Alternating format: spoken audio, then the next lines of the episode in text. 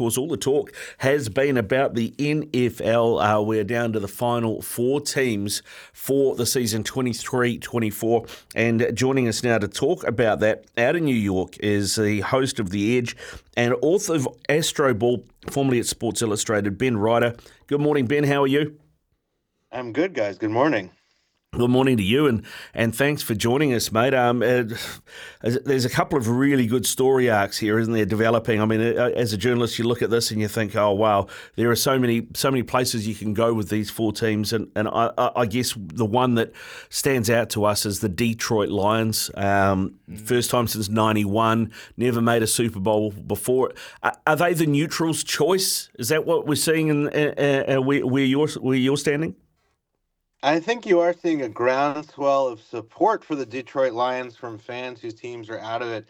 They're clearly the underdog at this point in the playoffs, not just because of their history. Uh, they just won their first playoff game since 1992, uh, but because, you know, when you look at the strengths of the teams left this year, they seem to be the long shot as well. So for those that like an underdog, the Detroit Lions are certainly your team going into this semifinal round of the NFL playoffs.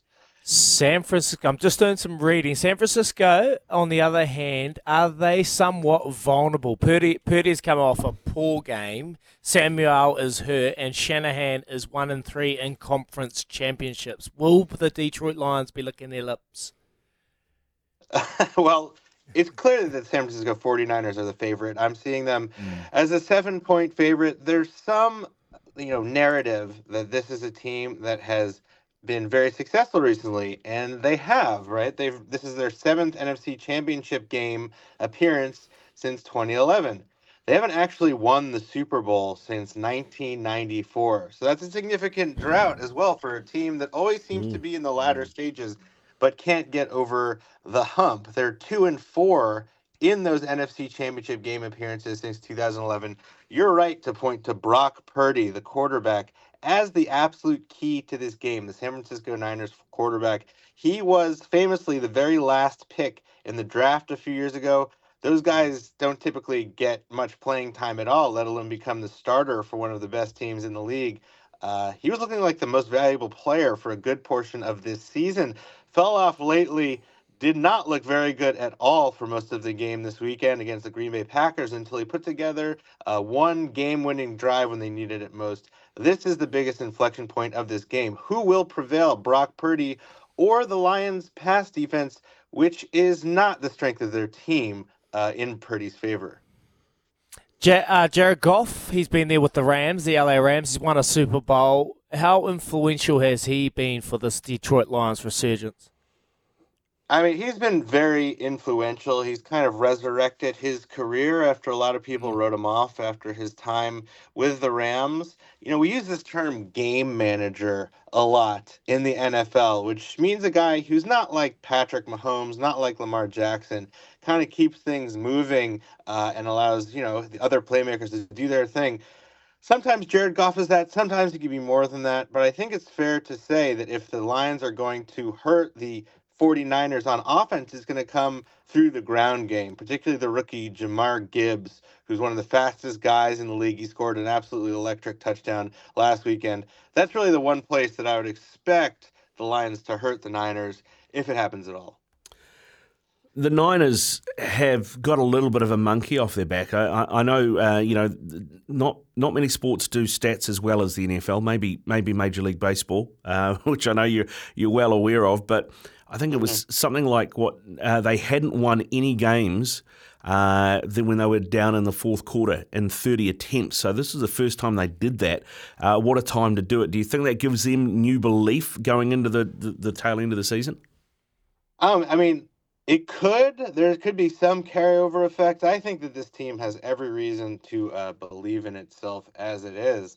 You know, I think we're looking at this final round here and there are two teams, and I think we'll talk about the other one, who are clear favorites. Uh, clearly, you know, when you look at the all-around strengths, they are, you know, more well-rounded. And there's two teams that are kind of like, uh, you know, hoping that things go right on on Sunday. I would put the 49ers in that latter, extremely well-rounded category. let's talk about the other game. When the Chiefs got over the Bills, everyone was picking the Bills. Josh Allen's going to carry this team. But the last three AFC championships in 2020, 24 38 to the Chiefs, 2021, 36 42 to the Chiefs, and 2023, 27 24. What is going on there with Josh Allen and the Bills? And why is Stefon Diggs, one of the biggest names in the NFL, so non existent at the moment? I don't know. That's a mystery that I think a lot of people in Buffalo are going to be spending the entire offseason trying to mm. figure out. You're right. You know, we talked about the Lions being cursed, right? The Bills are mm. kind of cursed in a different way. They're doomed to get close a lot and then never actually win. Like you'll remember, mm. historians will remember that 30 years ago they made four straight Super Bowls and they lost every single one of them. And one of them they lost thanks or based on a field goal attempt that went wide right. So wide right became a very famous phase and a phrase in Buffalo. Of course, I think you played the clip just before I came on. Their their potential game tying tick kick yesterday also went wide right. So you know Buffalo. You know, for people that don't know Buffalo, it's kind of an mm. industrial town. You know, it doesn't have the profile of a L.A. or a New York or San Francisco. They love their Bills and their Bulls keep stomping on their hearts, and they've been doing it for decades. I was going to ask you, is, is, is Josh, Josh, Allen, uh, you know, his his tribute to Jim Kelly's just going too far, isn't it? yeah, I mean, I think there are too many parallels between these Bills and the Bills of 30 years ago than uh, many people would like to admit. What about the Chiefs? The Chiefs, like they, they were limping through the playoffs, and everyone expected the Bills. I didn't. I, I just know their experience the um, the quarterback Patrick Mahomes has been with the Chiefs for six years now, and he's taken them to six AFC championships. And we saw that relationship with Travis Kelce scoring two TDs and 75 yards yesterday. What is it, what is it about this Chiefs side and them finding a way? Well, Patrick Mahomes is a great place to start. He's aiming for his fourth Super Bowl uh, this weekend. He's you know, clearly the best quarterback in the league. He's the most talented quarterback in the league. He's mm. the strongest arm. He's obviously has all that experience that you just just referenced.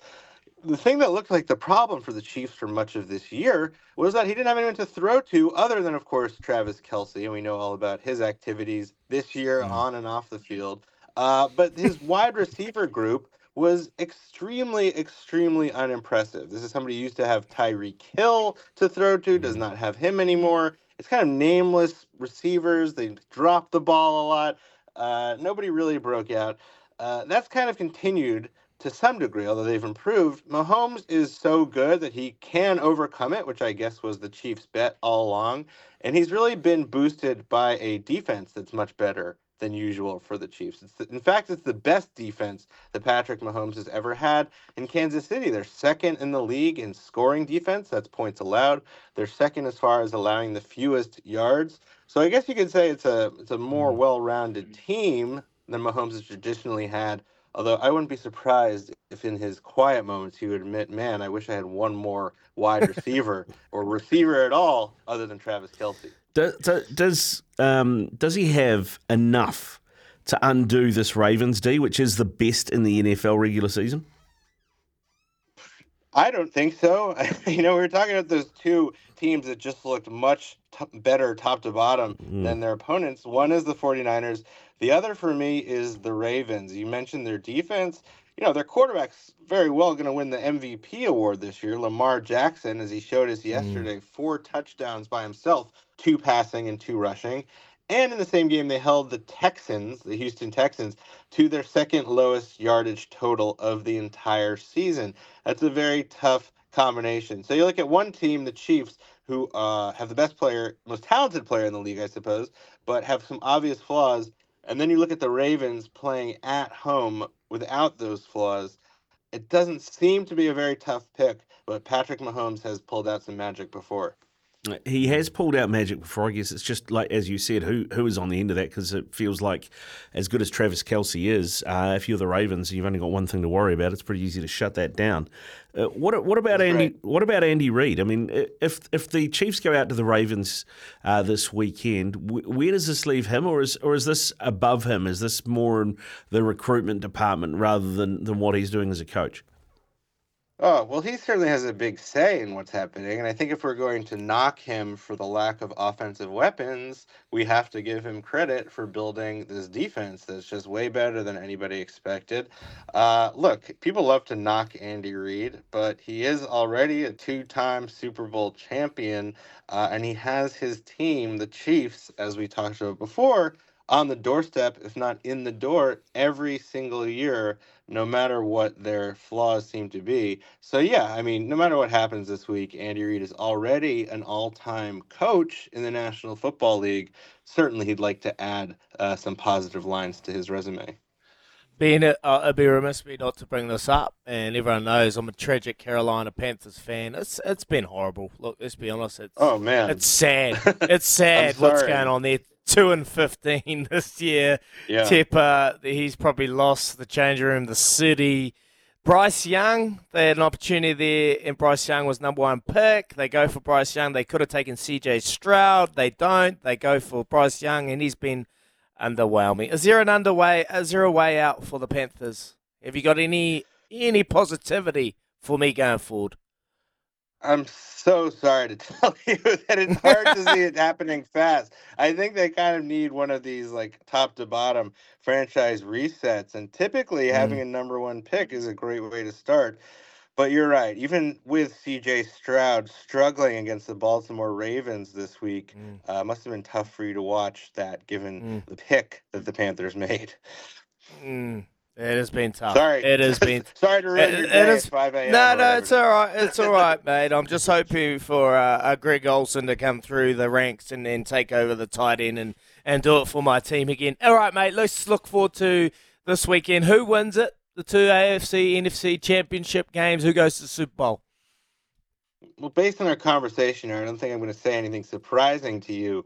Uh, and I'm not going to make any surprising picks. I think that the favorites are clear cut and they're favorites for a reason. I'm looking at a San Francisco 49ers Baltimore Ravens Super Bowl, meaning the the the Niners, excuse me, will beat the Lions, and the Ravens, despite Patrick Mahomes, will advance against the Chiefs. So we're looking at the two home teams, and I think ah, both of them will hmm. do so pretty comfortably. Not very controversial or surprising. Sorry about that. no, it's it's a great call. It's a great call, though, Ben. And uh, you, while we've got you, because as a Raiders fan, you know the worst possible scenario is 49ers Chiefs in a Super Bowl. Um, I'm going to ask you, though, Antonio Pierce. He looked like he did some good things this year. They've just named him uh, as head coach uh, going forward for the Raiders. You like that move? I think so. You know, sometimes it's tough to tell when you bring in a new coach who kind of, you know, not to knock his strategic wisdom, but who leads kind of emotionally, how long that lasts. But look, people are saying the same thing about Dan Campbell, the coach of the Lions, uh, and look where they where look where he's brought them. So that's kind of the upside case scenario that Antonio Pierce, you know, not just his playing experience as a linebacker in the league for a long time, uh, not just his strategic uh, abilities, especially on defense, but kind of leads the hearts of the Raiders somewhere that previous coaches have not. That's what you're hanging your hat on anyway. Yeah, indeed. You, you know that. You know that for, uh, for a fact. Ben, thanks very much for coming on, man. Enjoy Thanks, the games Ben. this weekend, eh? All right, anytime. Take care. Cheers. Ben Reiter there with us out of the States uh, talking AFC, NFC Championship. And yeah, uh, Ravens and 49ers. That's what he's, that's what he's going with.